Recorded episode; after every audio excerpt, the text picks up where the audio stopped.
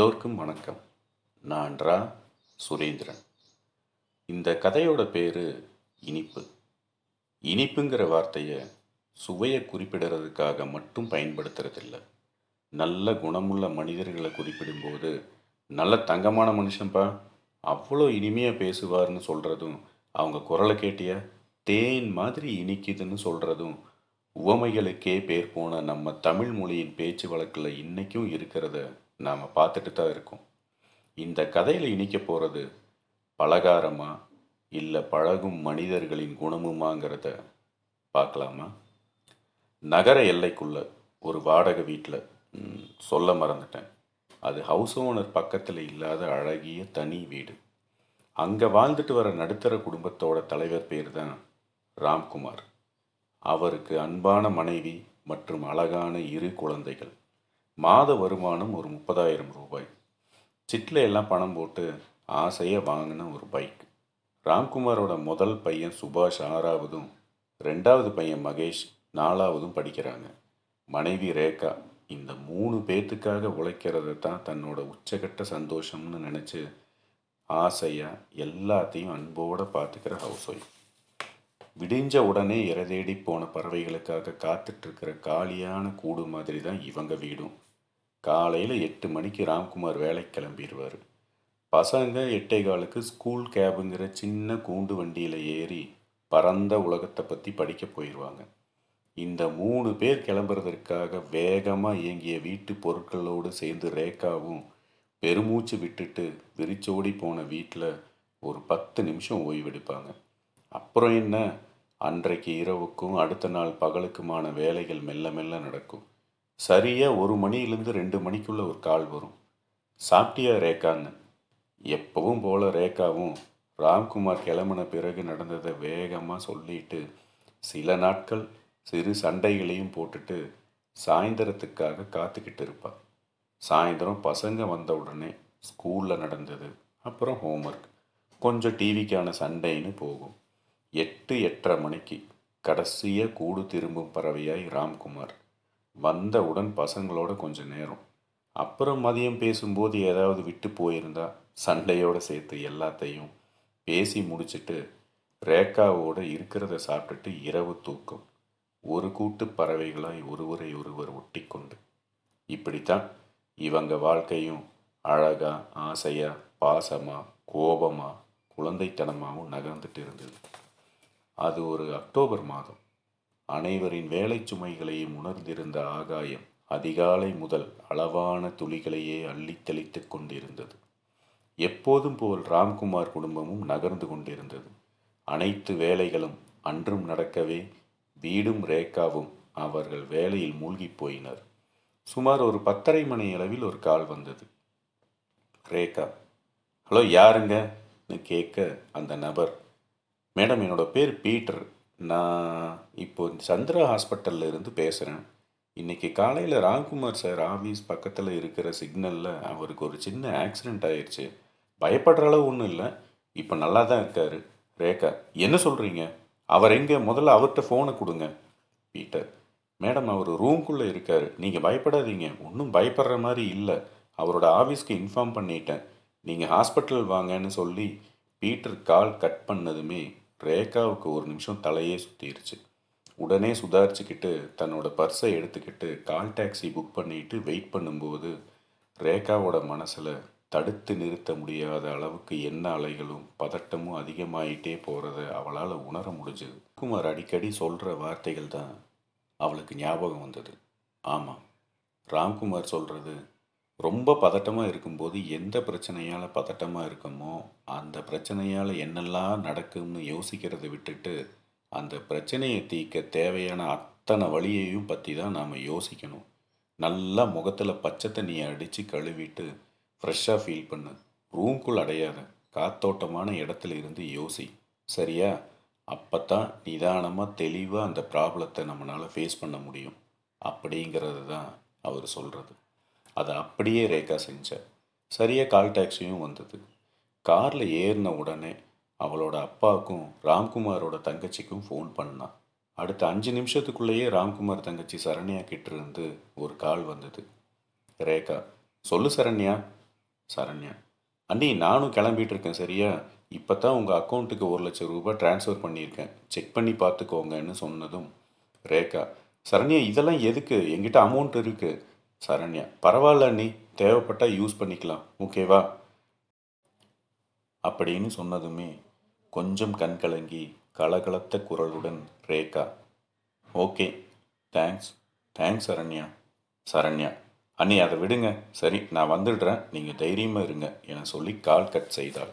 ஹாஸ்பிட்டலை அடைந்தவுடன் கால் டாக்ஸிக்கு பணம் கொடுத்து விட்டு திரும்பிய போது அவளது அப்பாவும் அம்மாவும் அவளை நோக்கி வருவதை கண்டவுடன் தேங்கியிருந்த கண்ணீர் இமையனும் மனை தாண்டி பாயத் தொடங்கியது. அவர்கள் அருகில் வந்தவுடன் கொம்பு கிடைத்த கொடி போல தன் தாய் மீது சாய்ந்தாள். உடனே அவள் தந்தை ஒன்றும் இல்லைம்மா பயப்படாத. வா போய் மாப்பிள்ளை பார்க்கலான்னு ஹாஸ்பிட்டல் ரிசப்ஷன் கிட்ட போனதுமே அவங்கள வழிமறைச்சு ஒரு ஆள் நீங்கள் ராம்குமார் சாரோட ஃபேமிலியான்னு கேட்க ஆமான்னு ரேகா அப்பா சொல்கிறாரு உடனே அந்த நபர் ரேகா மேடம் நான் தான் பீட்டர். உங்களுக்கு கால் பண்ணது நான் தான். அப்படின்னு சொல்ல ரேகா உடனே அவர் எங்கேன்னு கேட்க பீட்டர் எல்லோரையும் ஃபஸ்ட்டு ஃப்ளோருக்கு கூட்டிகிட்டு போய் ஆப்ரேஷன் தேட்டர் முன்னாடி நிறுத்தி அவருக்கு வலது காலில் அடிபட்டிருக்கு. ஒரு சின்ன ஆப்ரேஷன் செய்யணும்னு சொல்லிட்டாங்க. அவரை உள்ள ஆப்ரேஷனுக்கு ரெடி பண்ணி வச்சுருக்காங்க.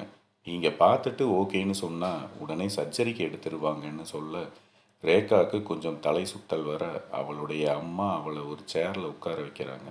ரேகாவோட அப்பா பீட்டர் கிட்ட நீங்கள் யார்?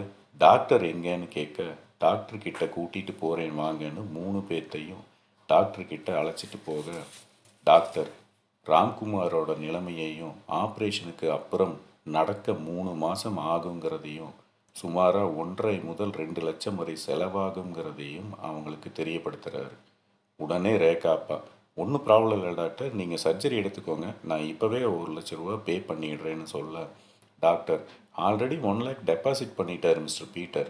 எனக்கு உங்களோட கன்சென்ட் தான் தேவை. அப்போ தான் சர்ஜரிக்கு எடுத்துக்க முடியும்னு சொன்னதும் ரேகா அப்பா. சார் நீங்கள் எதுக்கு பணம் கட்டினீங்க? முதல்ல நீங்கள் யாருன்னு கேட்க. டாக்டர் சார் அவர் தான் மிஸ்டர் ராம்குமார் இங்கே அட்மிட் பண்ணார். ராம்குமாருக்கு ப்ளீடிங் அதிகமாக இருக்குது நீங்கள் ஃபஸ்ட்டு ராம்குமாரை பார்த்துட்டு கன்சர்ன் சைன் பண்ணிவிட்டு அப்புறம் you continue with this okay அப்படின்னு சொல்ல உடனே மயக்கத்தில் இருந்த ராம்குமாரை மூணு பேரும் பார்க்குறாங்க. அப்போ அங்கிருந்த நர்ஸ் ராம்குமாரோட கிழிஞ்ச pant shirt bag watch shoe எல்லாத்தையும் கொடுக்க ரத்தம் தோய்ந்த துணிகளை பார்த்ததும் ரேகா உடைஞ்சே போகிறான் அவளை தேத்தி கன்சென்ட் ஃபார்மில் சைன் பண்ணி கொடுத்துட்டு வெயிட்டிங் ஆளுக்கு எல்லோரும் போகிறாங்க அங்கே போனதுமே ரேகா அப்பா. பீட்டர் யாருங்கிறத யூகிச்சுட்டு அதை உறுதிப்படுத்திக்கிறதுக்காக பீட்டர்கிட்ட இப்போ சொல்லுங்கள் நீங்கள் யார்? என்ன நடந்துச்சுன்னு கேட்க பீட்டர் சார் முதல்ல என்னை மன்னிச்சிருங்க. நான் தான் அவர் மேலே காரில் வந்து மோதிட்டேன். அப்படின்னதுமே ரேகா உங்களுக்கெல்லாம் கொஞ்சமாவது அறிவு இருக்கா? இப்படி பண்ணி வச்சுருக்கீங்களேன்னு விக்கி விக்கி அழுதுகிட்டே கேட்டா. பீட்டர் மேடம் சத்தியமாக வேணும்னு பண்ணல. சார் என்னோட கார் முன்னாடி தான் போயிட்டு இருந்தார். மழையும் கொஞ்சம் வேகமாக தூர ஆரம்பிச்சது. சிக்னல் க்ளோஸ் ஆக பத்து செகண்ட் தான் இருந்துச்சு. அவரும் கொஞ்சம் வேகமாக தான் போனார். பட் திடீர்னு என்னோட கார் வைப்பு ஸ்ட்ரக் ஆயிடுச்சு ஒரு ரெண்டு மூணு செகண்டில் எனக்கு முன்னாடி எதுவுமே தெரியல. சரி பிரேக் போடலான்னு ட்ரை பண்ண அந்த ரெண்டு மூணு செகண்ட்குள்ளே முன்னாடி போன அவர் சிக்னல் கிராஸ் பண்ணாமல் ஸ்டாப் பண்ணது எனக்கு சுத்தமாக தெரியல. அப்போ தான் என்னோட கார் அவர் பைக்கில் மோதிருச்சு. இப்படி தான் அந்த ஆக்சிடெண்ட் நடந்தது. உண்மையாக நான் வேணும்னு பண்ணல மேடம் ப்ளீஸ் கொஞ்சம் புரிஞ்சுக்கோங்க. பட் என்னவாக இருந்தாலும் அவர் மேலே இடித்தது நான் தாங்கிறதால தான் நான் தப்பை ஒத்துக்கிட்டு உங்கள் முன்னாடி நிற்கிறேன் தயவு செஞ்சு மன்னிச்சிடுங்கன்னு கேட்க மன்னிப்பு கேட்டால் எல்லாம் சரியாயிருமா? அப்படின்னு ரேகா கேட்க அவளை அமைதிப்படுத்திவிட்டு ரேகா அப்பா பீட்டரிடம் அவனை பற்றி விவரங்களை கேட்டு அறிந்து கொண்டிருந்த போது சரண்யாவும் அவள் கணவரும் வந்து சேர்ந்தனர். அடுத்தடுத்த நிகழ்வுகள் தொடர ஒரு வாரம் கழித்து ராம்குமார் வீடு திரும்பினார். ரேகாவின் அப்பா பாதி செலவுகளை சமாளிக்க மீதி இதர செலவுகளுக்கான பணம் ராம்குமாரின் சேமிப்பில் சரியாக அடங்கி போக சரண்யாவின் பணம் அவளிடம் எண்ணிலடங்கா நன்றிகளுடன் திருப்பி கொடுக்கப்பட்டது. பீட்டர் தன் குடும்பத்தோடு ஒருமுறை ராம்குமாரை நேரில் வந்து பார்த்து சென்றார். இப்படியே மழைக்காலம் கழிந்து தை பிறந்தது. ராம்குமாரின் வழியும் குறைந்து வழி பிறந்தது. பொங்கல் விழாக்கால விடுமுறை வரவே வீட்டு புண்ணியோஜனைக்கு பிறகு வராத ராம்குமாரை சரண்யா விழாவிற்கு அழைக்க நால்வரும் வீட்டிற்கு சென்று சரண்யா கேட்டுக்கொண்டதால் குழந்தைகளை இரு நாட்கள் அங்கேயே தங்குமாறு விட்டுவிட்டு இருவர் மட்டும் வீடு திரும்பி மறுநாள் ராம்குமார் விடுமுறையின்றி வேலைக்கு சென்றார். சரண்யாவிற்கு ஆகாஷ் என்ற ஐந்தாவது படிக்கும் மகனும் அபர்ணா என்ற நான்காவது படிக்கும் மகளும் இருக்கின்றனர். ராம்குமார் குடும்பத்தை விட இரு மடங்கு வசதி படைத்த குடும்பம் சரண்யா உடையது அவர்களின் மிகப்பெரிய லிவிங் ரூமும் அதில் உள்ள மிகப்பெரிய டிவியும் ஏற்படுத்திய பிரமிப்பிலிருந்து சுபாஷும் மகேஷும் முழுமையாக வெளிவருவதற்குள் அங்கிருந்த பிளே ஸ்டேஷன் காட்டிய அதிசயங்கள். அவர்களை அழகிய பொம்மை உலகத்திற்கே கொண்டு சென்றது. அவ்வப்போது அசரீரி போல் சரண்யாவின் குரல்.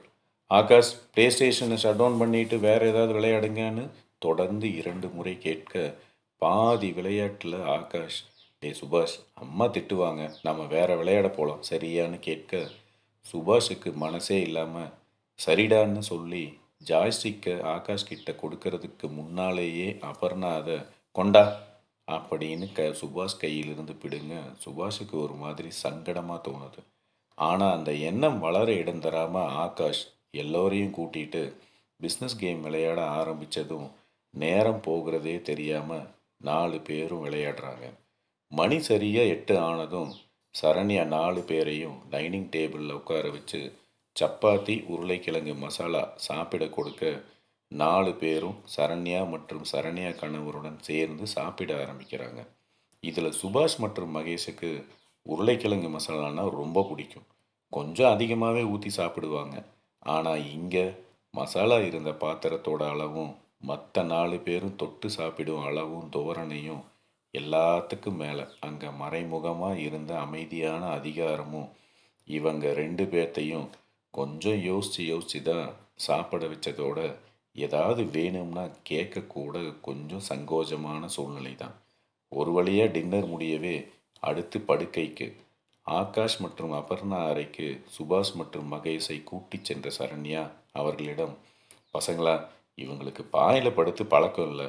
அவங்க காட்டிலேயே படுத்துக்கிட்டோம். நான் உங்களுக்கு பாய் போட்டு தரேன். சரியான்னு சொல்லி படுக்கை ஏற்பாடு செய்துவிட்டு அவள் அறைக்கு சென்றாள் சரண்யா. புதிய இடத்தை விட புதிய பழக்க வழக்கங்கள் சுபாஷ் மகேஷை அசௌகரியப்படுத்தியது உண்மைதான். ஒரு ஐந்து நிமிடத்தில் ஒரு சத்தம் ஆகாஷ் அப்பர்னா இங்கே வாங்க என்று கூப்பிட உடனே இருவரும் படுக்கை அறையை விட்டு சென்று இரண்டு நிமிடத்தில் திரும்பினர். அப்போது அபர்ணா நாங்கள் நியூ ஸ்வீட் சாப்பிட்டோமே என்று சொல்ல ஆகாஷ் அபர்ணா அம்மாட்ட சொல்லித்தரேன் பார் பேசாமல் படுக்க மாட்டியா? என அதட்ட அபர்ணா அமைதியாக படுத்துக்கொண்டாள் சுபாஷ் மகேஷ் மனதில் ஆயிரம் எண்ணங்கள். வெளிக்காட்ட முடியாத உணர்வு. மிகவும் சங்கடமான சூழ்நிலை. எப்போதும் போல் பத்து பத்து பத்தரை மணி அளவில் மகேஷுக்கு சுச்சா வர சுபாஷை எழுப்பினான் உடனே சுபாஷ் மகேஷை கூட்டிக் கொண்டு படுக்கை அறை அருகில் உள்ள பாத்ரூமிற்கு கூட்டிச் சென்றாள். அப்போது குழந்தைகள் தூங்கியிருப்பார்கள் என்று நினைத்து சரண்யா கணவரிடம் நான் சும்மா ஒரு ஃபார்மாலிட்டிக்கு தான் சொன்னேன். உடனே இப்படி விட்டுட்டு போவாங்கன்னு கனவா கண்டேன். சொல்லுங்க. என கூற சரண்யா கணவன். சரி விடுமா. குழந்தைங்க தானே. இருந்துட்டு போட்டும்னு சொல்ல சரண்யா.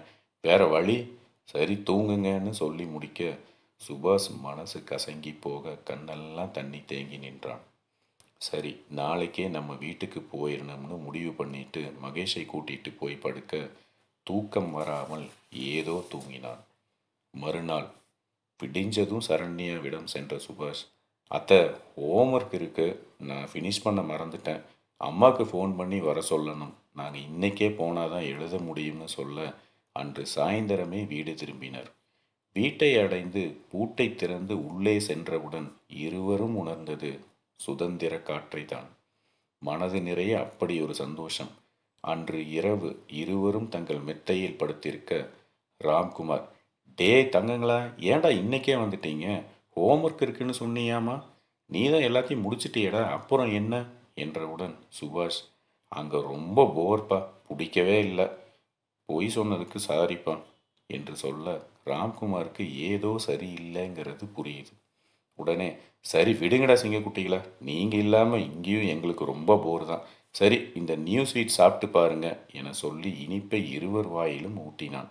உடனே மகேஷ் அப்பா நேற்று அத்தை ஆகாஷ் அபர்ணாவுக்கு மட்டும் நியூ ஸ்வீட் கொடுத்தாங்கப்பான்னு சொல்ல மனைவியோடு உண்மையை தெளிவாக தெரிந்து கொண்ட ராம்குமார் சரி நாம் கொஞ்ச நேரம் போய் மாடியில் நட்சத்திரம் பார்க்கலாமா? என பேச்சை மாற்றி குழந்தைகளை கிச்சு கிச்சு மூட்டி சிரிக்க வைத்தபடி நால்வரும் மாடிக்கு சென்றனர்.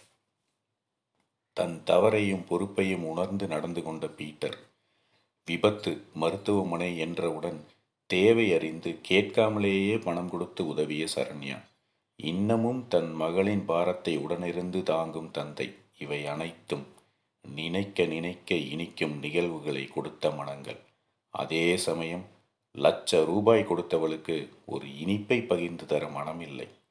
தேவையறிந்து செய்த உதவியின் உன்னதத்தையும் ஒரு இனிப்பு கசக்கச் செய்ததே உண்மை. இன்றும் நாம் காணலாம். பெற்ற தாய் தந்தை சாப்பிட்டார்களா என கேட்க நேரமில்லாத சீமான்களும் சீமாட்டிகளும் தாங்கள் பெற்ற குழந்தையின் பிறந்த நாள் என்று பெறாத குழந்தைகளுக்கு அன்னதானம் செய்வதை. வேடிக்கை மனிதர்கள். பெருமைக்குரிய செயல்களை செய்து புண்ணியம் பெறுவதாக எண்ணிக்கொண்டு பாவம் சேர்க்கும் பாவிகள் இவர்கள்தான். சாதாரண நிகழ்வுகளை நினைக்கக்கூட மறந்து பெரிய நிகழ்ச்சிகளை நடத்துவதால் என்ன பலன்? நிலையான புத்தியும் நடுநிலைத்தன்மையும் நிதானமுமே இனிய மனிதர்களை உருவாக்குகிறது. ஒரு சர்க்கரை நோயாளி இனிப்பை பரிசளிப்பது ஒன்றும் பெரிய காரியமல்ல. இக்கதையில் அள்ளித்தந்த அத்தையின் பெருமை நிலைக்கப் போவதில்லை. அவள் கிள்ளிக்கூட தராத இனிப்பின் கசப்பே நிலைத்திருக்கும். இனிப்பு ஆள் பார்த்து தன் சுவையை மாற்றிக்கொள்வதில்லை அதேபோல் மனிதர்களும் தேவைக்கேற்றாற்போர் குணத்தை மாற்றாமல் இருந்தால் இனிப்பானவர்களாக இனிமையான மனிதர்களாக இருப்பதோடு மற்றவர்களுக்கு எப்போதும் இனிமையான நினைவுகளையே தர முடியும். நன்றி. வணக்கம்.